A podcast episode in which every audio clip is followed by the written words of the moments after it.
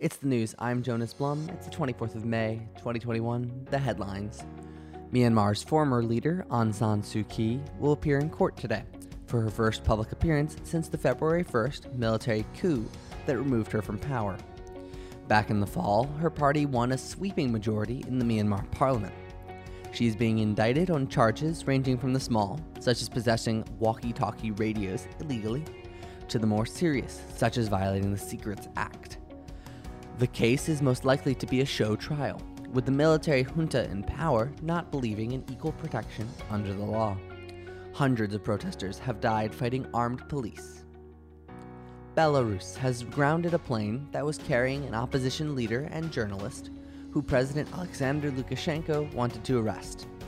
The plane was originally bound for Lithuania, but once entering Belarusian airspace, was escorted by military jets to land. The 26-year-old journalist told other passengers on the plane that he was to face the death penalty in Belarus, as Belarusian security officials escorted him off.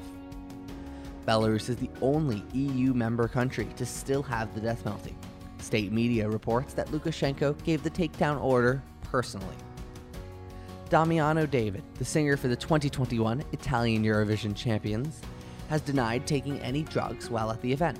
This after videos surfaced online of the singer appearing to be leaning over a table after his victory.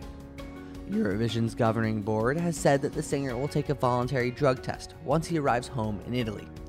On Instagram, the singer went on a tirade against these accusations and against the use of drugs as a whole.